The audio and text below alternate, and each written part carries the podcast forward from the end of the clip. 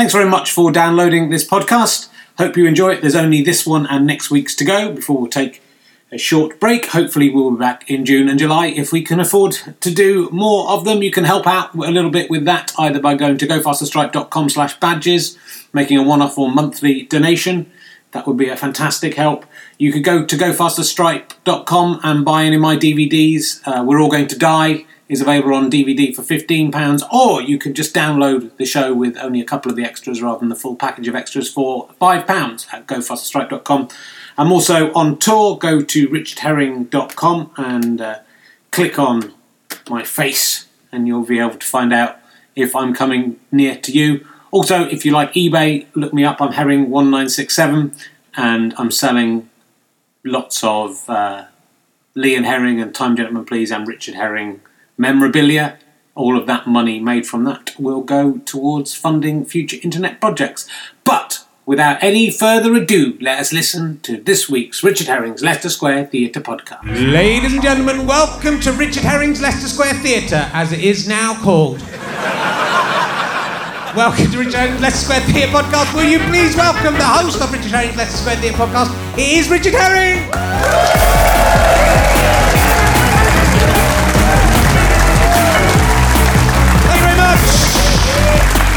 Hello.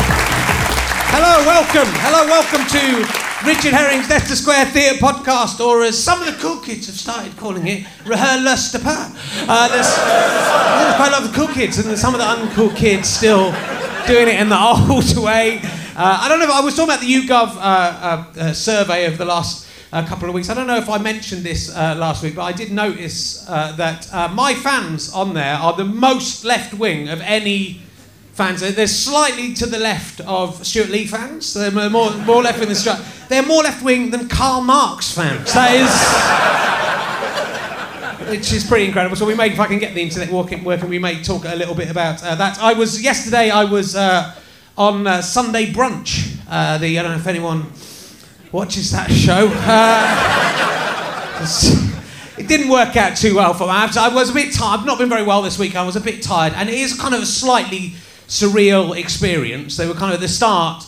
It's Tim Lovejoy and Simon Rimmer. Bet he got teased at school because because he has the same name as that bloke from off of Red Dwarf. So uh, it's. Uh, sure, I did that joke in the last series, uh, but no one listens back. Uh, so, uh, and you know, they kind of they cover quite a lot in the three hours. So in the opening bit, they kind of they're going to. Jason Manford was on, and Ollie Murs was on, and uh, uh, Katherine Jenkins, the singer, uh, was on, and then there was a woman uh, who was going to show them how to make shoes.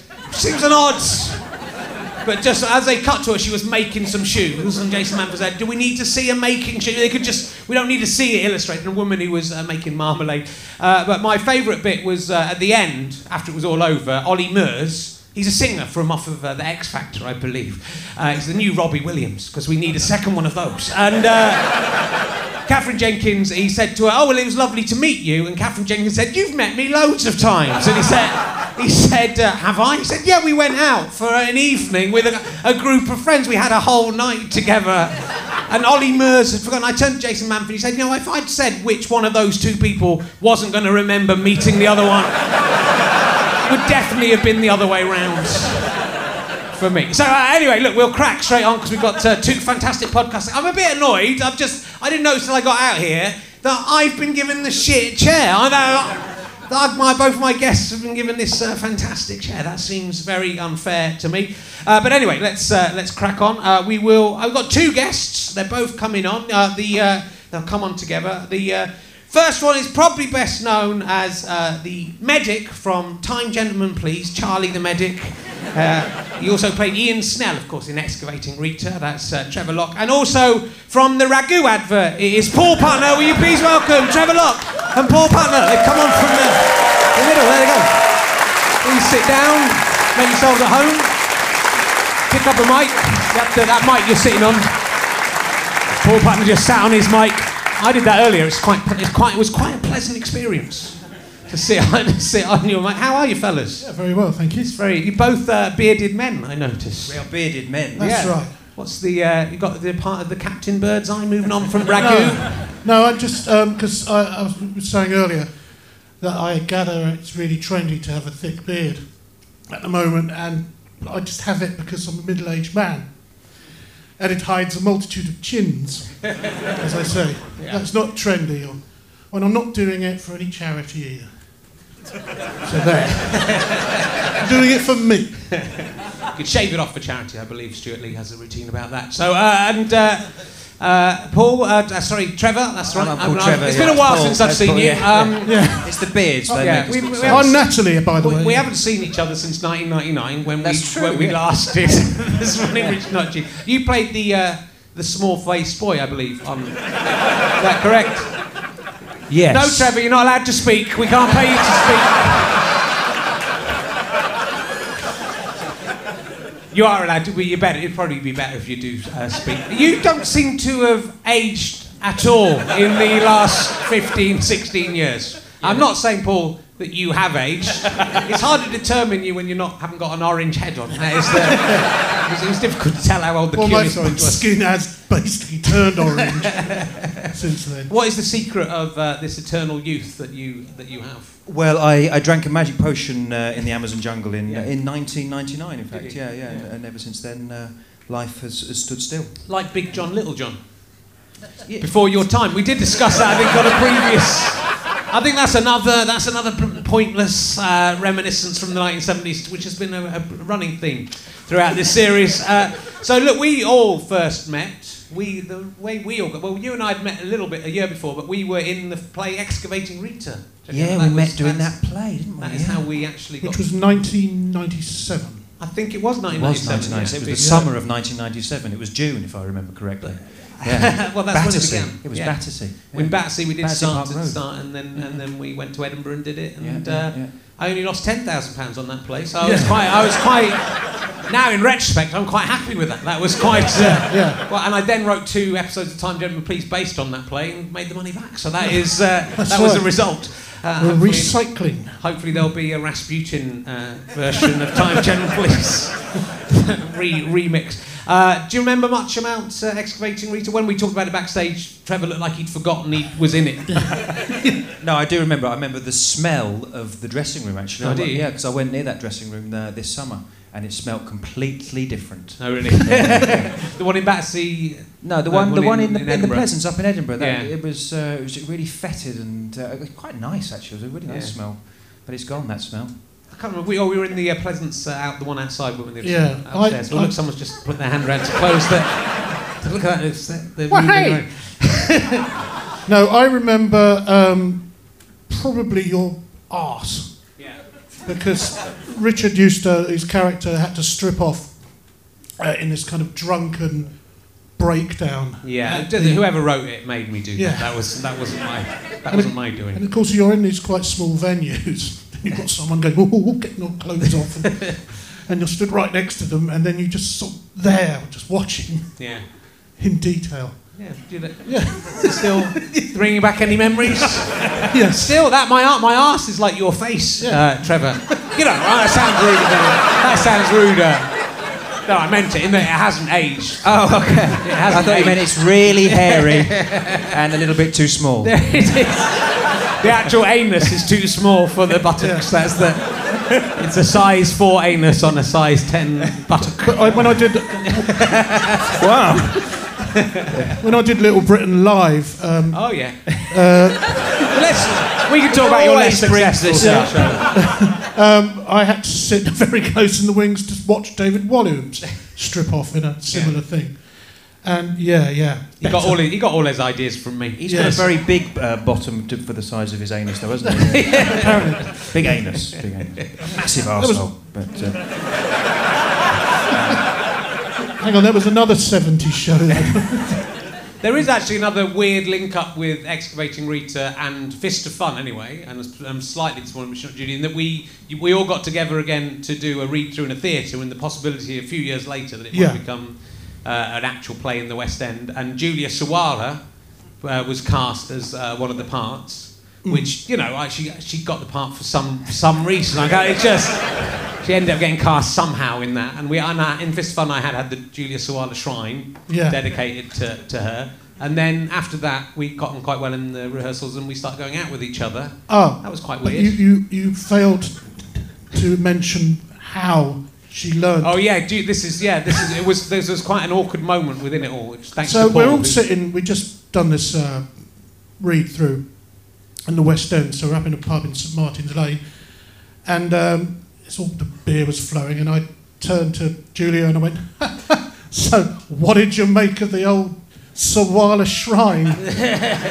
and she went, "What?" I mean, the bit where he was madly crazed, lusting over you every week on this show that lots of people watched, and um, you, you, you, you, you actually didn't see that.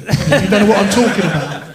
And then um, Yeah. she kind of went off She stormed out With I the thought- hump? Yeah, she had the hump and stormed out. So I thought you'd blown it. I was really embarrassed because she. I couldn't believe she hadn't. No one had brought. No one had brought it up for the for the week for the two days we were rehearsing, and then and then she. I thought you then she. must have mentioned it Yeah. to her. Well, it it Why was would you called. storm out? Why is that unpleasant Well, to know that 'cause someone that is attracted to she you once thought- made a shrine She about thought we were. It was weird. And, She and, thought. and, and did the line, my favourite woman is the head of Julia Sawalha and the body of Julia Sawalha, then why don't you just say the whole of Julia Sawalha? I didn't say anything about them being joined. Yeah. She did. She didn't have a great. She didn't have a great sense of humour, so she didn't like people. She thought we were laughing at her. Of course, she, she When- went she out thought- with you in when, the end. when she found but she didn't have a great sense of humour because I also told her that joke and she found that quite flattering. she didn't understand that it should have been a sign that it wasn't going to work out, but we uh, we gave it a good crack. and tried to make it work. There, there was another weird thing that happened that afternoon was that we finished this read through, and as we were all walking up to the pub, I went, "Oh, Richard, hang on a minute. Uh, I think we left some scripts. Are we all going back for some reason?" He went, "Oh no. Uh, yeah, look, I'll get a pint in for you. Could you run back to the theatre and pick up these scripts?" So I went back down, and as I was going down, I saw John Hurt spinning round in this long leather coat in the middle of the road. And I thought, what the bloody hell's going on? And as I got near, I noticed it was people taking photographs, and he was doing a production of Krapp's Last Tape at the Ambassadors Theatre, where we were doing our table read. Anyway, so I walked past and I went, oh, distracted. Went into this theatre, hum, bum, da, oh, it's a bit dark down here, just come down these steps. Da, da, da, da, da. Right, here we go. Oh, the stage. Oh, it's pitch black. Suddenly the lights went ding. Who are you? I was on the set of the Mousetrap, which is the theatre right next door to the Ambassadors. And it just goes to show you, if you've got enough confidence, you can walk onto the stage at any West End theatre. And the play was going on, and the Yes. go, I did it. I it was did it." me. The Curious Orange did it. Oh, true story. Never saw that coming. It was a very, it was a very weird, uh, very, very strange week that week. Yes. I was. That was also the week. I think I've talked about this before, but a brief where I had a recurring, I had one of those dreams that you can control. What's the lucid lucid dream? Uh, but then it got out of control, and then it turned into one of those dreams where I kept on waking up, and then and then you know was was still in the dream, and so I kept waking up and then looking around the, the room, and all. And then I'd see a little joss stick burning. Go, well, that couldn't be then. Then I'd wake up again, and it went on. I thought I'd died because I couldn't wake up, and I thought I can only escape. The alarm's going to go off, and unless the alarm wakes me up, I'm never going to wake up. Like this. that episode of Hammer House of Horror, Yeah, yeah. Rude Awakenings of Denholm Elliott. Yes, Which we all like re- that, remember, don't we? I imagine it was very like that. And so I was, that was very weird. And then we went to do this rehearsal, and then I started going out with Julia Sawalha, and I thought, hold, because sometimes the dream when I, sometimes the dream and I'm still slightly worried that I might just, this might be just a very, very long part. And I'm just about, wait, well, actually, be quite, that'd be quite cool to just suddenly wake up back in 1999 again. um, that, actually, uh, come on. Please, please let me wake up and let me have another go at those last 15 years. It can't possibly have gone worse. Then it's gone. So, um, do you remember the ragu advert you were in? Uh? Yeah. Well, it wasn't ragu. oh, what It was was it? dolmio. Oh, well, Uh, yeah, yeah. it's a bit classier, I'll give you that. Yeah. Yes, I, I do remember it because we had to film it uh, in Tuscany, and it was me, this Greek guy, and this woman who was Spanish, all pretending to be Italian in front of an Italian film crew, which was quite embarrassing. yeah. Before the kick-off, Mum, I like to make a tasty pasta sauce. And Yeah. Did all the Italian film crew eat uh, dolmio sauce, or do they? They, they all ate ragu. When that's that's what they. Yeah, yeah. And then we, We got actually- replaced by those bloody horrible-eyed puppets they have now. And uh, you're well known for being in. Both of you actually were in uh, Time Gentlemen, Please. That was that was my chosen. You played Charlie the medic, Yeah, I remember which that. Which had a, yeah. had quite a meta joke in it. Do you know? Do you remember it? Yeah, I do remember it. I But do- it had quite a meta joke that I don't think anyone got that we placed you on Charlie's from Casualty and you That's delivered all your lines looking over the shoulder like that. Like the bloke from Charlie from Casualty Yeah, did. yeah, yeah. He never looks he always sort of look never looks anyone in the face and you did that and I don't know if anyone ever noticed it. But People did notice and they? thought that I was a very bad actor. and uh, for years I tried to suppress that episode. but, and yeah. yet Charlie from Casualty is considered, you know, he's been working, he's still in Casualty. I saw an he's episode of got Casualty. secrets, he knows stuff. I thought he would be dead by now, Charlie from Casualty. No, no, no. He's- He survived all the way through. And in a show called Casualty as well. That is. Uh, Well, it's because he's always looking for danger. And uh, so, but- but the reason that I guess part of the reason you ended up in this morning, with Rich Not Judy, was because of that Edinburgh when you're in Excavating Rita, because to save money and to pay you a bit of money, Yeah, because we weren't really paying you, I don't think, to be in the play. Uh, No. We we paid you ten pounds a day to come be in the stage, ver- in the Edinburgh version of this morning, with Rich Not Judy that Yeah. we and Stu were doing yeah. at lunchtime. Mhm. And you and you and Nathalie both came across and were our new bar slaves. Mhm, So mhm. that was uh, that was how that that role Yeah. came about. Yeah, and you just kept us in for the real thing. Yeah. Though we didn't make you dress up quite as much. You quite enjoyed dressing up, I think, and Nathalie didn't enjoy dressing up as much, did she? I loved it, I, and I still had the gold, the skin tight gold suit that I, that I had to wear for being an Oscar, and I used to wear that in my life. and um, in fact, I my career as a stand-up comedian stalled um, because I wore it at a jongleurs in in Luton. um, it was my first ever chance to do a showcase at j- jongleurs. I don't know if you know what jongleurs is like. It's, main, it's like live at the Apollo, and I had a ten-minute spot and uh, and I just had this costume fitted for me. And I thought this looks amazing. I'm gonna I'm gonna come out on stage and tell them I'm all from the future, and then just riff it from there. so I did, and yep, it was uh, pretty horrific. Never been yeah. back. And do you still are you still in touch with Nathalie? You still We, we are we, we, we meet up regularly, sort of once once a week. We Yeah. have coffee, sometimes at her, sometimes at mine. Yeah. Uh, not, I have never seen her again. No. I've bumped into her a couple of times. I believe she's a, a teacher now in. Uh, last time I saw her was in Bristol, I think, but I, Yeah, yeah. I think I saw her in Edinburgh as well. She may have moved. Hello, Nathalie. Uh, if you're, we'll try and get her involved in the extras for the uh, DVD if we can uh, track her down. Everyone asks me about her. She's Yeah. so popular. Yeah, no, people I- love- Probably once a month, someone asks me a question. There, there, a lot of people do. A lot of people ask me about the girl from the Fist of Fun titles, which I always find, you know, there's a little Oh, girl. yeah, yeah, yeah. I always think, they go, so whatever happened to the girl from the Fist of Fun? Yeah, Yeah, tweet like they yeah, go, yeah, yeah, yeah, I'm not going to reply to you. I don't think there's. Uh, I'm not going to help you track her down. You know, she's no longer a little girl. That is the only thing I feel uh, safe about. But uh, she got quite ups. She didn't. She kind of did. She, she was a glamorous woman, and she enjoyed being a glamorous woman, and she didn't enjoy some of the costumes we made her dress up in so much. Because I was the glamorous one, really. Yeah, you and, were. and, But and, if uh, yeah. I remember rightly, and she doesn't mind me saying this, didn't her mum ring up? Her mum rang me up one week uh, to say, I think it was the when we had them uh, had you in full uh, is, Islamic dress, so she was in. Uh, and she, but I think that week she actually sort of fainted during the rehearsal of it as well. But it was a little bit for effect of she wanted to. She kind of wanted to be seen, so us covering her up in uh, a yashmak and all that stuff. Well, I was Princess Layla, and she was. Uh, she was uh, uh, Rob Prowse, wasn't she? Right. Dave Prowse. Oh, was she man- the Darth- Green she was Cross Darth Darth, Vader? Vader. She was the Darth Vader, but Right. dressed as a country bumpkin Oh, that's with massive sideburns. Yeah, so she wasn't happy And about I was a lovely, And I beautiful think, lady. and one week I think a boy she was, or a man she was interested in, uh, was coming along to the show, and that was the week she was dressed as a genetically modified potato.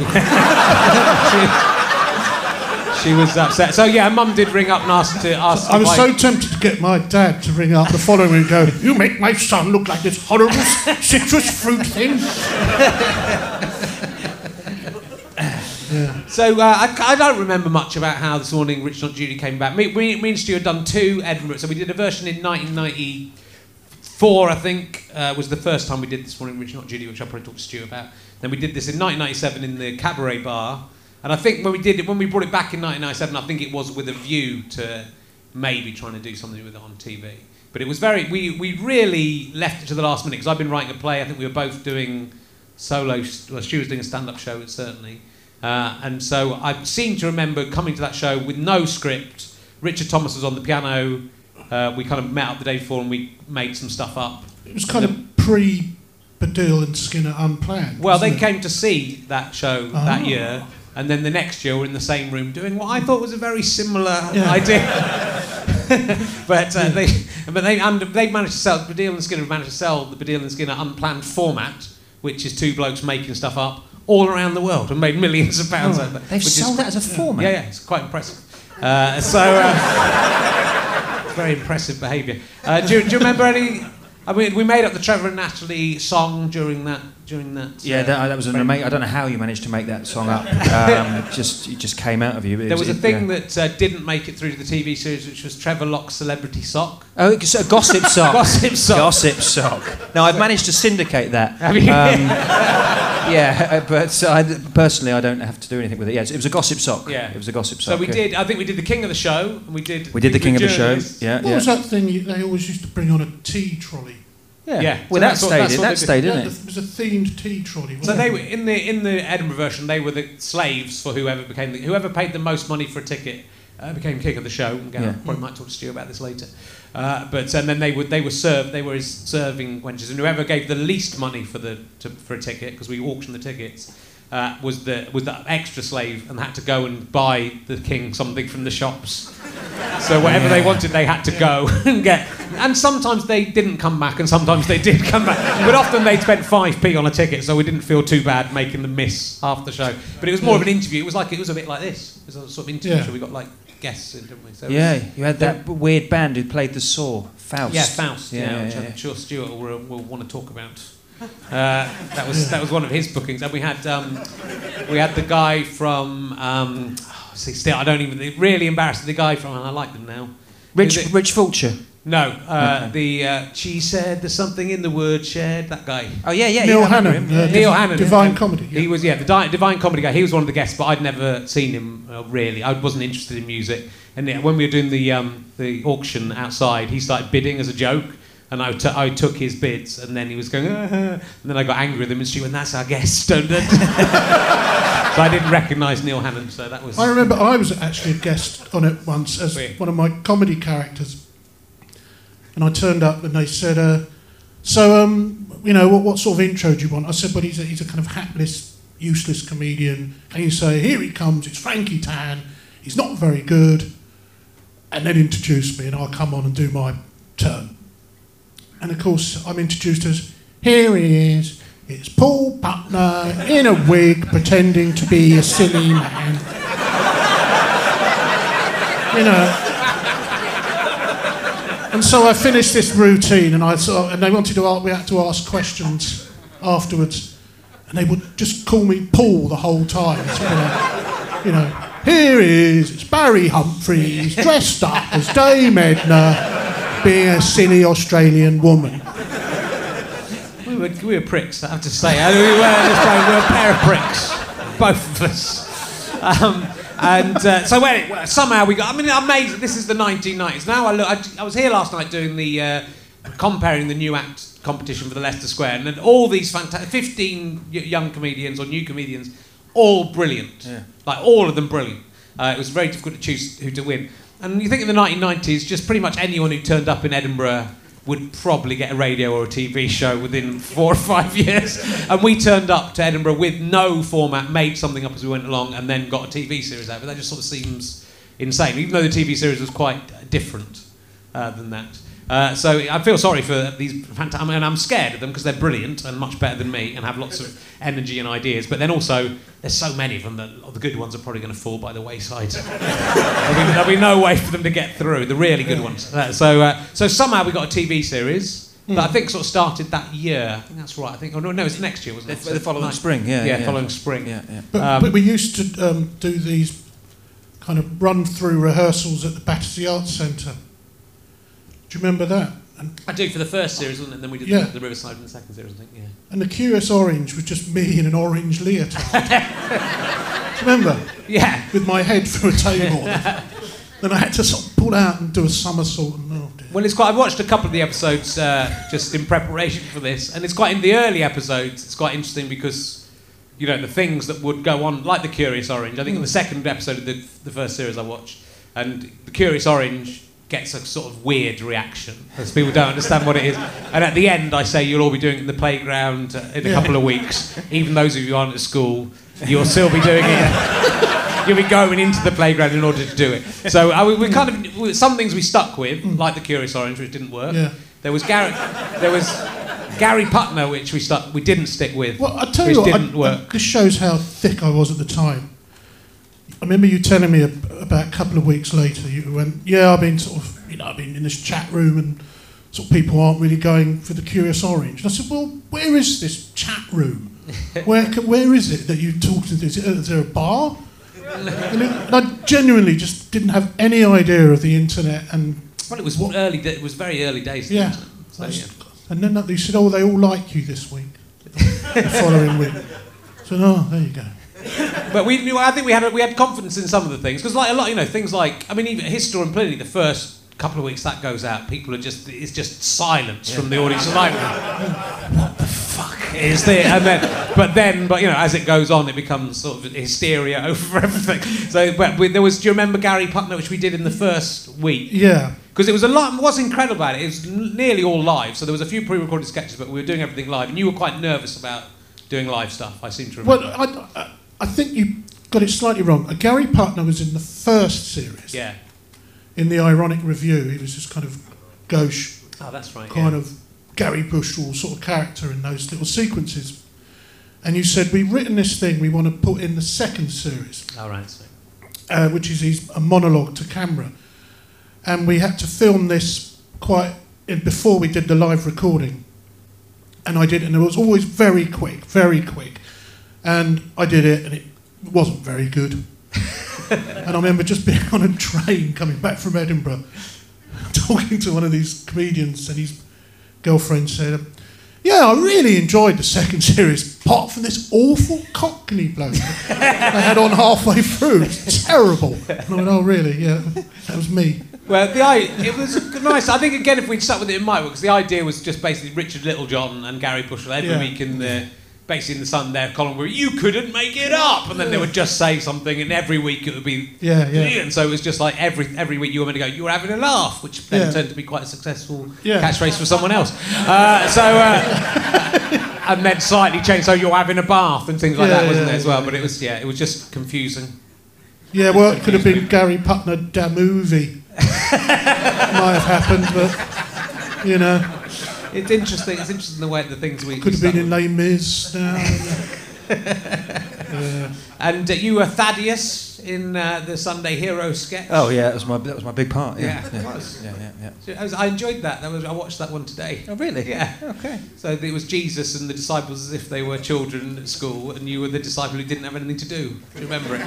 And he's going, you know, you happy? Is everything all right? Uh, There's a brilliant line that didn't get a laugh, which is Stu as Jesus going, is everything all right at home with your mum and dad? yeah. yeah. It's, uh, Thank you. were, you, were you doubting Thomas? Was that your? Oh, I doubt that very much. Yeah, yeah. No, those, I really, I, I particularly enjoyed doing those sketches. They were, I thought they were great. They were fun. They were fun. It was, but what's astonishing about even watching it back is just how any of it got onto television at all. I mean, but certainly at like one o'clock in the afternoon. Hmm. It's just so rude and like and so sort of dis, Well, I, you know. I, I, remember, I remember one of the complaints was, "I am a retired police officer." they always had to start with something like that. And my daughter was watching this blasphemous sketch, and it mentioned homosexuality.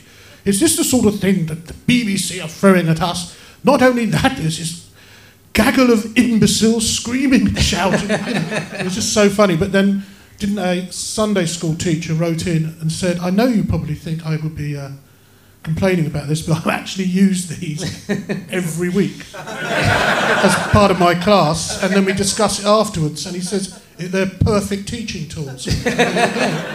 Well, uh, with, as with all about the religious stuff that most me and Stuart and me have done, we very deeply researched everything and had thoughts about everything. So it was all about the kind of the contradictions that got thrown up yeah.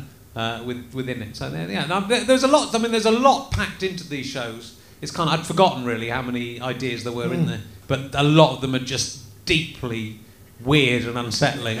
It's like the, when the Curious Orange, or the Curious Eight, was the, no, the Curious Orange goes mad and goes to the audience like in Jaws, Yeah. which we'd obviously pre-recorded. But the, the episode ends with a woman sort of screaming about her child being killed by the Curious Orange, Well, and that's the end. And it's just we go, we made this, and that's the end of the.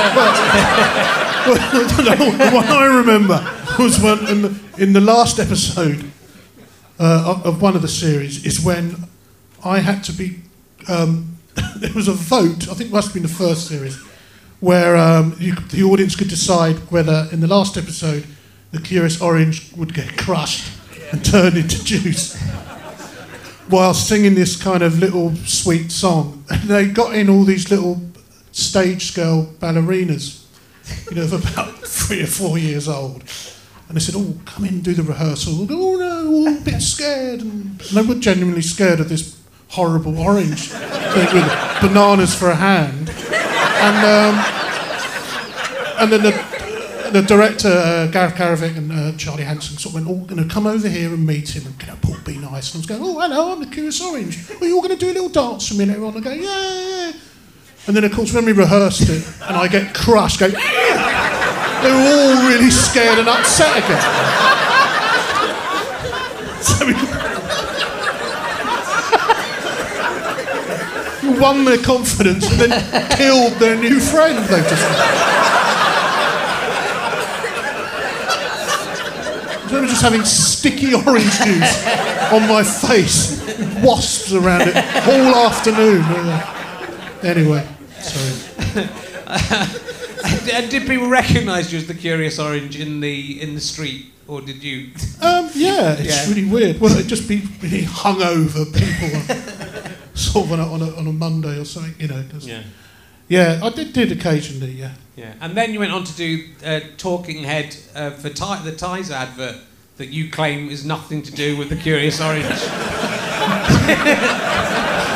I, I genuinely believe that. You genuinely believe that? Yeah, do you? yeah. Uh, we need. Uh, Have you seen the adverts? Have you seen the adverts you're in of the, of the Curious Orange, like Tizer Head, the Curious, the, the are Orange. Yeah, yeah. What was it you say? It is because it was on the bumpers for CD UK, and you said, and here we used to all get introduced at the beginning of the live recording. And here he is, Paul Putner, the only crimson head disembodied creature who appears on a weekend in two separate programs. Yeah. Well, there you go. Yeah, nice. Some, nice, nice. Someone made some money out of that. And have you seen the? Uh, have, have you seen the annoying orange?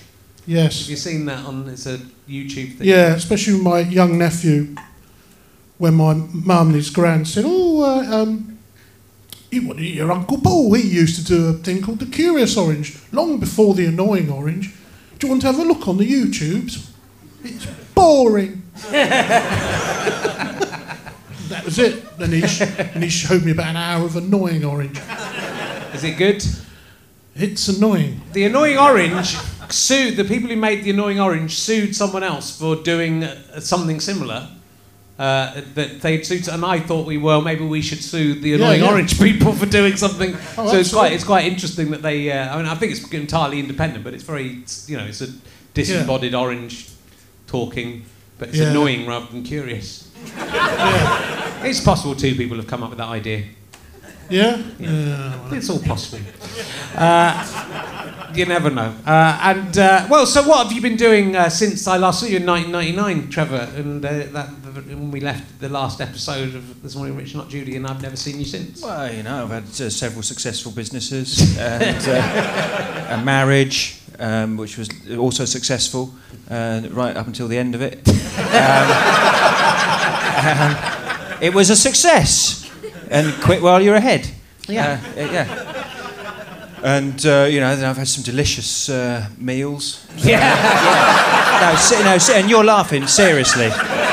Seriously. I, they, they, I had something that's called a triple uh, a couple of years ago. It's, it's a sandwich with three pieces of bread and avocado in it, and amazing. Yeah, yeah. You spend a lot of time in South America now. Yep. What's what attracts you uh, to South America?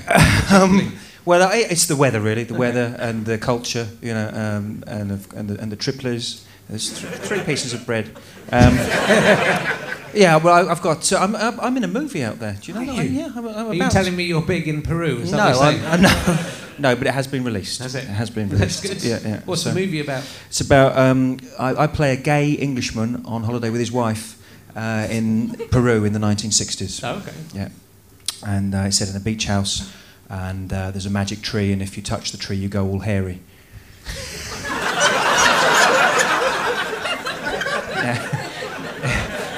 It started out when we, when we were filming it. It was a comedy. Okay, it, it, it was released as a mystery. It's true. It's a mystery movie. Do you speak in English in the? I speak in Spanish. Spanish. right. Yeah, I speak. I speak. I Do speak. you, do you speak Spanish? I speak Spanish Wow. in my own life and Wow. on film. Yeah. Speak some. Say I've got a very small face in Spanish. Uh, yo tengo una, una cara de chiquitito. Muy chiquitito. Good, you finally bastante guapo. What about you, Paul? You've, you've done. You did a, a film that w- w- that opened the Cannes Film Festival or something. Ah, yeah, yeah. Um, that was uh, Paris Je t'aime, Oh yeah.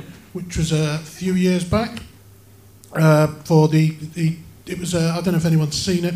It's one of these portmanteau movies where there's lots of little stories all about Paris, set in a different arrondissement.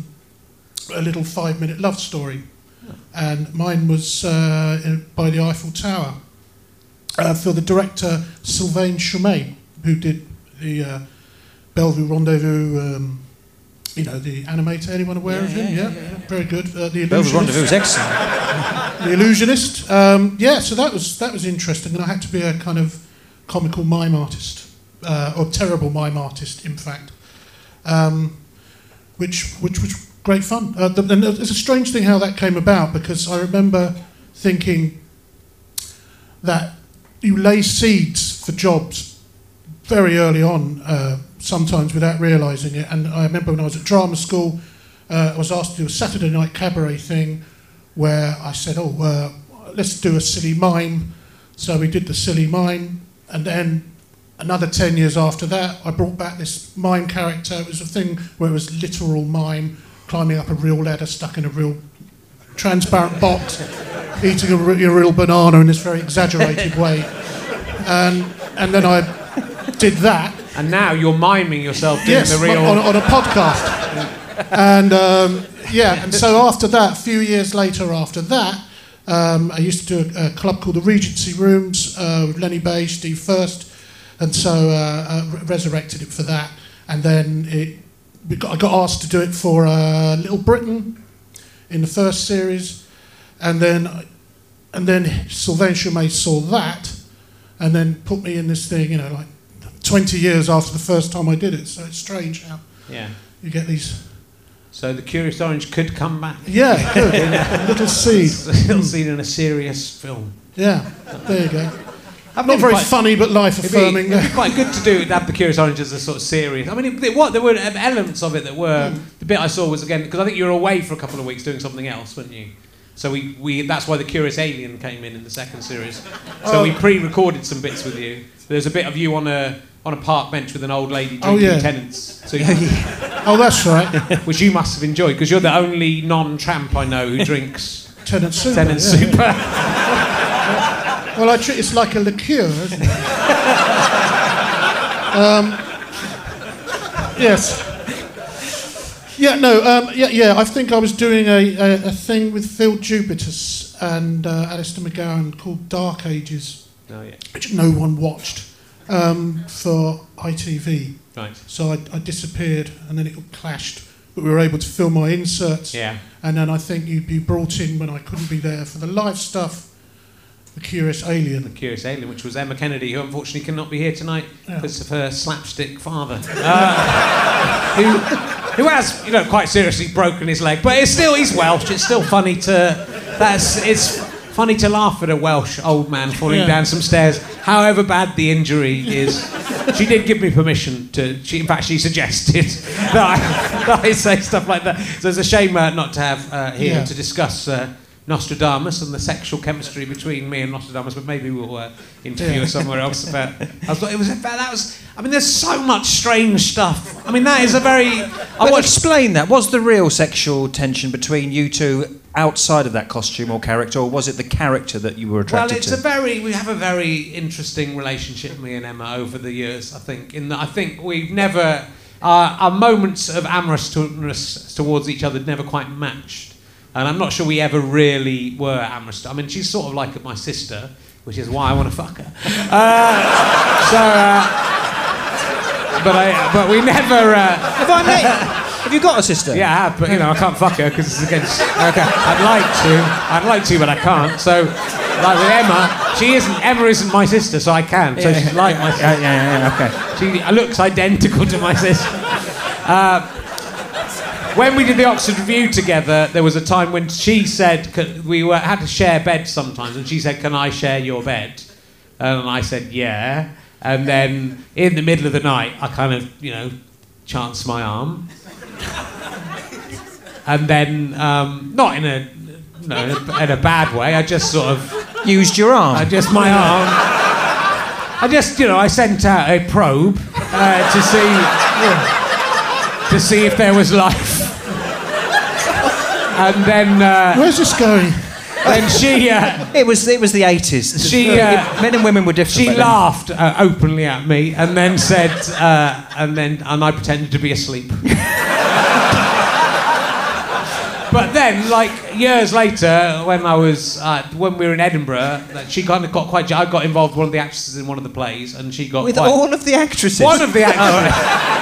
I got involved with a lot of actresses, but I got involved in, one- with the actress in one of the plays, in uh, playing High with Jesus, and uh, she and she was in that as well, and she. I was in that. Yeah, you were, and she was quite. She was sort of quite jealous. She kind of didn't talk to me for like a week, and then I said to her, uh, "The thing is, Emma, like all these other women will come and go in my life, but you will always be there."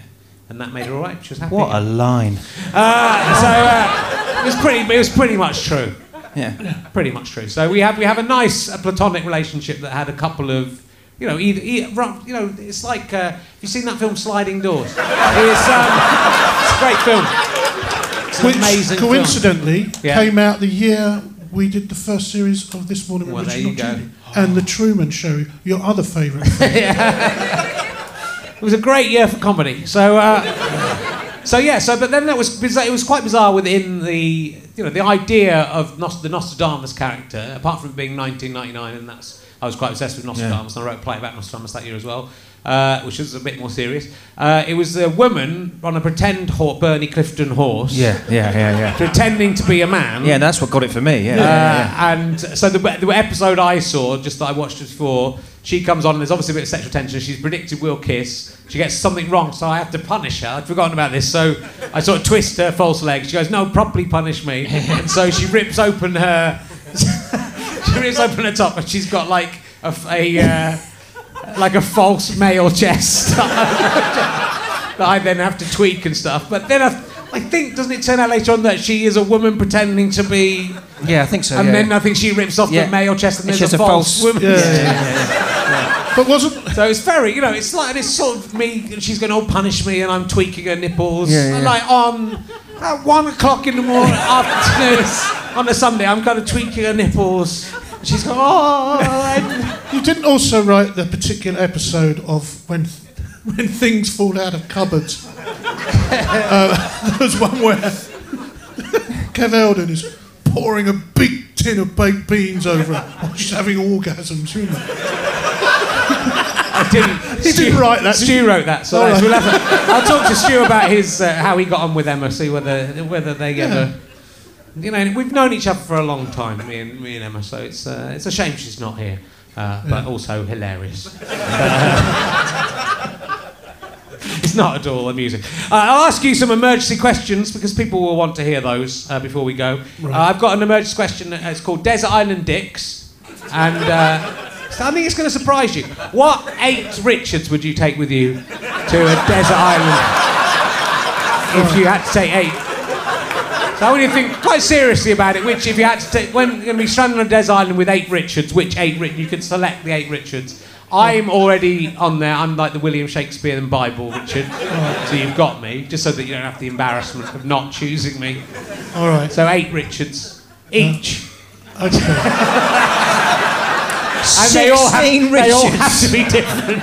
and they have to be the 16 that you would take to a desert island. That should fill up the time for the rest All right. of the podcast. Uh, okay. I, I'll start. I would take Richard Kiel, the Jaw- the Jaws. late actor who's just died, Yeah. who, uh, who played Jaws from The Spy Who Loved Me. Yeah, don't think anyone's chosen him. Right. That's a good choice. I would choose um, Richard Jobson, the lead singer of the Skids. Yeah, who would then he married? Uh, uh, who did he marry? He married someone like I want to say Toyah, but it wasn't Toyah, wasn't it? It's No, no. Muriel. Muriel Gray? maybe. I think so. Yeah, maybe. Okay. He did a lot of TV presenting. Right.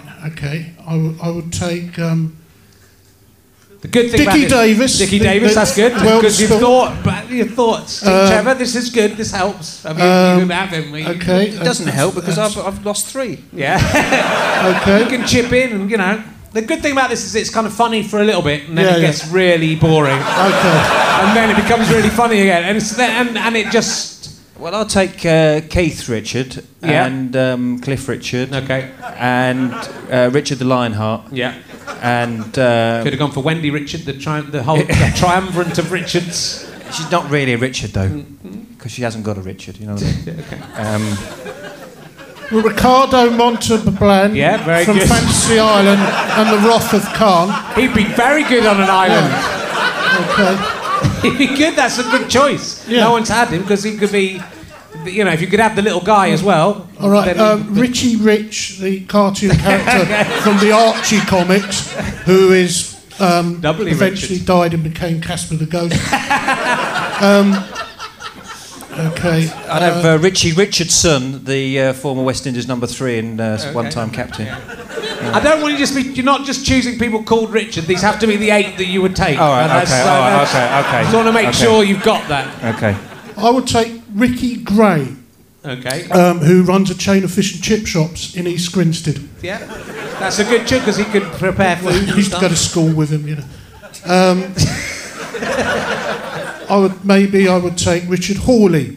Um, Oh, for that's he- the he's most very popular good Richard. musician from Sheffield. Yeah. I wouldn't take uh, that Richard Wilson.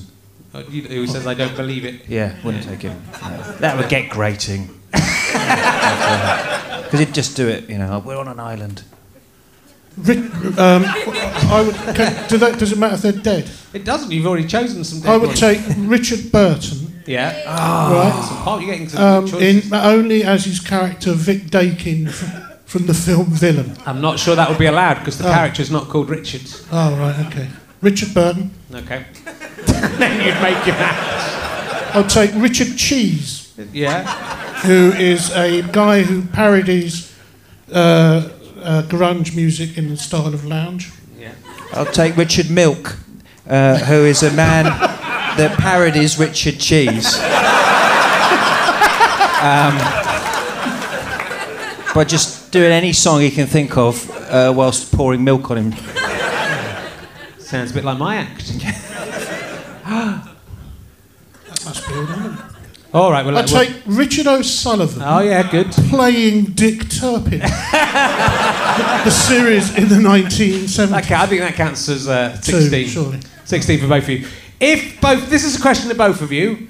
If you had to choose between dating a man uh, who was uh, a six foot tall penis, just basically was a penis six foot tall with a face. That's the only thing. It's a pe- apart from that, it's a six foot tall penis. Uh-huh.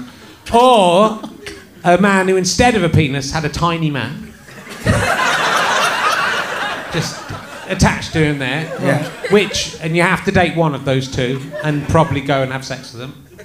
Which one of the two would you choose of those two? So the little man is facing the man, uh, his feet feet downwards. I want But he has he has no. The man has no. Je- I mean, he has balls, but he does. And then the man. So if you're going to make love with him, the man would have. Does to the be- tiny man have? Uh, He has a tiny man as well. Yeah. it's it's all the way infinite tiny men. I knew it. Both in both directions. Brilliant. Until they loop up. So the biggest one is also the smallest one, and then it's a circle. Oh yeah. Well, that's a no-brainer. It's just a no-brainer. Yeah. Which do you, which would you like? So the, this is a giant phallus. Six foot tall penis. It sort of walks around on just like Testicles. slivers, like a. No, they don't think it has balls. It just, you know, like a slug moves around. Like got like a slug. Wasn't, wasn't this a character in the Organ Gang? No, no, we never. We didn't. He was Okay. never in the organ gang. We didn't go that. You know, he was an un, the unspoken member of So- the organ gang. So basically, uh, Terry Todger. hang on a minute. So he's limbless, He's doesn't got have any balls. He walks on his balls. but he, No, he hasn't had balls. He has a slug-like. Just the bottom of his penis shaft is a slug-like. No, he should walk on his balls. Well, that would hurt. You have no, he'd be in terrible pain right, and, every and time he moved. Oh yeah, because of course there's no nerve endings at the base of the penis. Yeah, yeah, Not in this slug-like arrangement. and and presumably the only orifice is the little eyelet at the top. That's right. Yeah. The So little you could eyelid, that's the correct term for it. Yeah. I'm not going to say the race. the external meatus. Yeah. the herring's eye, as I've been trying to pop- I've been trying to popularise to call it. So where is the face? Is it Just, just is just on his, like on, the, the on helmet. that frenum thing? So It's the I would frenum, say yeah. The It's frenum really could be the sad, the nose. yes. uh, and then his eyes are either side of that, and then yeah, and then his mouth is sort of underneath the force, the place where the foreskin meets the. Quite, it's quite a messy. Maybe it's on the other side. Where the food fair. collects. Yeah. So those are the cho- which would you choose? I think I, because at least there's one personality you'd have to deal with. yeah, With the other option, you've just got all these millions. thousands of people trapped in this awful. You'd never get bored. You'd, Hell, David Cronenberg, Pan's Labyrinth. Oh, but you're going on a date, Paul. You've got to think about it. You're going on a date. Oh, it's a date, Yeah, you're going it? on a date. Your It's only a your date. date doesn't really have a proper mouth. you're going to have to do all the talking. It's just going to have to nod or maybe wink. and you won't be sure if it's actually winking. It could that's it could have something in its herring's eye and just be. So you'll never know if it's really Right. enjoying your anecdotes. Whereas well, the other I, I would know because he'd be laughing and his shoulders would be going up and down, and, and then God knows what might happen then.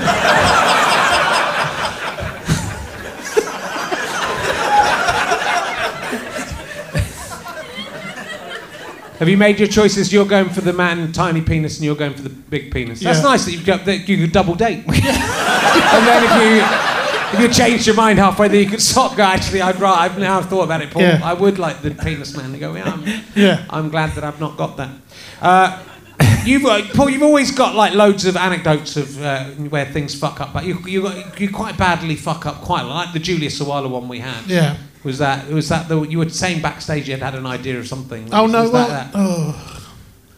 No. you always ju- say the right. He's very good at Paul. What Paul is great at is going to the famous person and getting them to talk about the thing that no one else would ask them about. But oh, secret. affair. secret affair. Oh, oh, well, I was going to tell the uh, the one from this morning with Richard Not Judy Yeah, do that. but what's the secret affair? I, And I've then been, do the I've been secret having a affair. secret Oh, the affair secret with your affair, wife. uh, Richard. uh, very briefly, I was introduced at this, at this book signing for a, about the Two Tone Tour, the music ska re- revival thing, and um, I got introduced to um, this guy from who used to be in a mod revival band in the late seventies uh, called Secret Affair, and um, he was having a really good evening. And this woman who introduced me said, "Oh, I said, sir, how do you know this chap? I can't remember. His name Ian? can't remember. Ian Pace. Oh, well. um, You're thinking of Ian Pace from Hale and Pace. yeah, So Hale and Pace. Um, sorry, Ian. Where are you? And um, anyway, so he was having a good time, and I said, "Oh, how do you know, how do you met?" And she goes, "Oh, I used to book the identity lineups on Nevermind the Buzzcocks." I said, "Oh," I said, "And you went on that?" He went, "Yeah, yeah, yeah." I said, "Oh, I don't like those. I always think they're a bit embarrassing, really, and a bit mean-spirited." He goes, "No, no, no. It, it was good. We, uh, the band site got a lot of hits the next day, and." Uh, you know, it was a good thing, you, you know. I said, really? You know, but it's not like you were just the bass player, you know, you wrote the songs, you shouldn't have been. And I thought, why am I doing And I said, you know, obviously it was good for the good for the, and I just ruined his evening basically because he obviously had doubts about it, and then thought, no, it was all right, it was good. You were right though. yeah, So, you know, at least you knock some sense into him. But you, you will. You are very happy to talk to people about their. You know, that, Well, and it usually works out Well, well. the, the but one I, occasionally the, the one I do remember though from this morning with Richard Not Judy, it was very early on, one of the very first rehearsals, and we're all sitting around the table. Um, correct me if this is if I'm wrong, uh, but we got talking about conspiracy. Uh, no, it's about people who uh, get into cults, infiltrate cults to find out information, and about how sometimes they get converted to the cult themselves and we're thinking about what would be the most susceptible person uh, to, you know, and we're saying probably someone who, you know, is uh, n- not necessarily an atheist, but just kind of either way, you know, I could be Christian, could be an atheist. But if, if it's anyone who's staunch in, in either non-belief or belief, you know, it would be, you know, maybe more problematic anyway, it's a boring conversation, and I just said, and we were, well, who would who would be someone you could imagine who might get who you wouldn't think, but might get turned around by a cult? And I went, I don't know, someone like Chris Morris, maybe. and then you went, oh, Jo's seen Chris Morris's bottom. and I went, what? And we had a lovely Jo Unwin was in the cast, which is Chris's wife. yes, she is as well. yeah. Yes, and I didn't realise. and she went, No, actually, I think you're probably correct. Yes, Jo was. I think Jo actually made the decision not to be in the second series of this Yeah. one, not Judy. Uh, she was fantastic. She was in the. Uh, she was in what I'd really liked for years because she was in that advert with the guy who was in the Fast Show, Yeah. uh, Mark Williams. Williams. Uh, and it was the one where he goes, "We want to be together," Yeah. and then she just pulls that face, and I just thought that is the funniest woman I've ever. So just from the face she pulled in the advert was brilliant. Yeah. And then we got to work on this, and she was she was she was really good. She script edited the first series. Yeah. As well. She was a real kind of hard taskmaster. Oh, she was really- great, She was yeah. very good for us, but then I don't know why I can't. Stewart might remember. I don't remember why she wasn't in the. So probably because of you slagging off her husband. That's probably, probably decided not to be in it uh, anymore. Um, anyway, look, this has been uh, really fantastic. Uh, hope you've enjoyed uh, meeting back up again. It's been wonderful. A partial, a very partial reunion of uh. Please give a massive round of applause to my guests, Paul Putner and Trevor with his tiny face. You have been listening to Richard Herring's Leicester Square Theatre podcast with me, Richard Herring, and my guests, Paul Putner and Trevor Lock. The music is by Pess. Thanks to Orange Mark at the British Comedy Guide and Chris Evans, not that one, at the GoFasterStripe.com. Thanks to everyone at the Leicester Square Theatre and to my producer, Dave Cribb. This is a Fuzz, GoFasterStripe.com and Sky Potato production. Hope you enjoyed the podcast. That is the second to last one. We'll be back next week with Stewart Lee, which we were going to charge for, but now there's no need to charge for, so it's free. Uh, if you appreciate all of this, do go to rich, uh, richherring.com and check out my tour, or go to gofasterstripe.com slash badges uh, and buy a badge. Or monthly would be fantastic, or go to eBay and bid on some fantastic Lee and Herring, Collins and Herring, Time Gentlemen Please stuff. Cheers.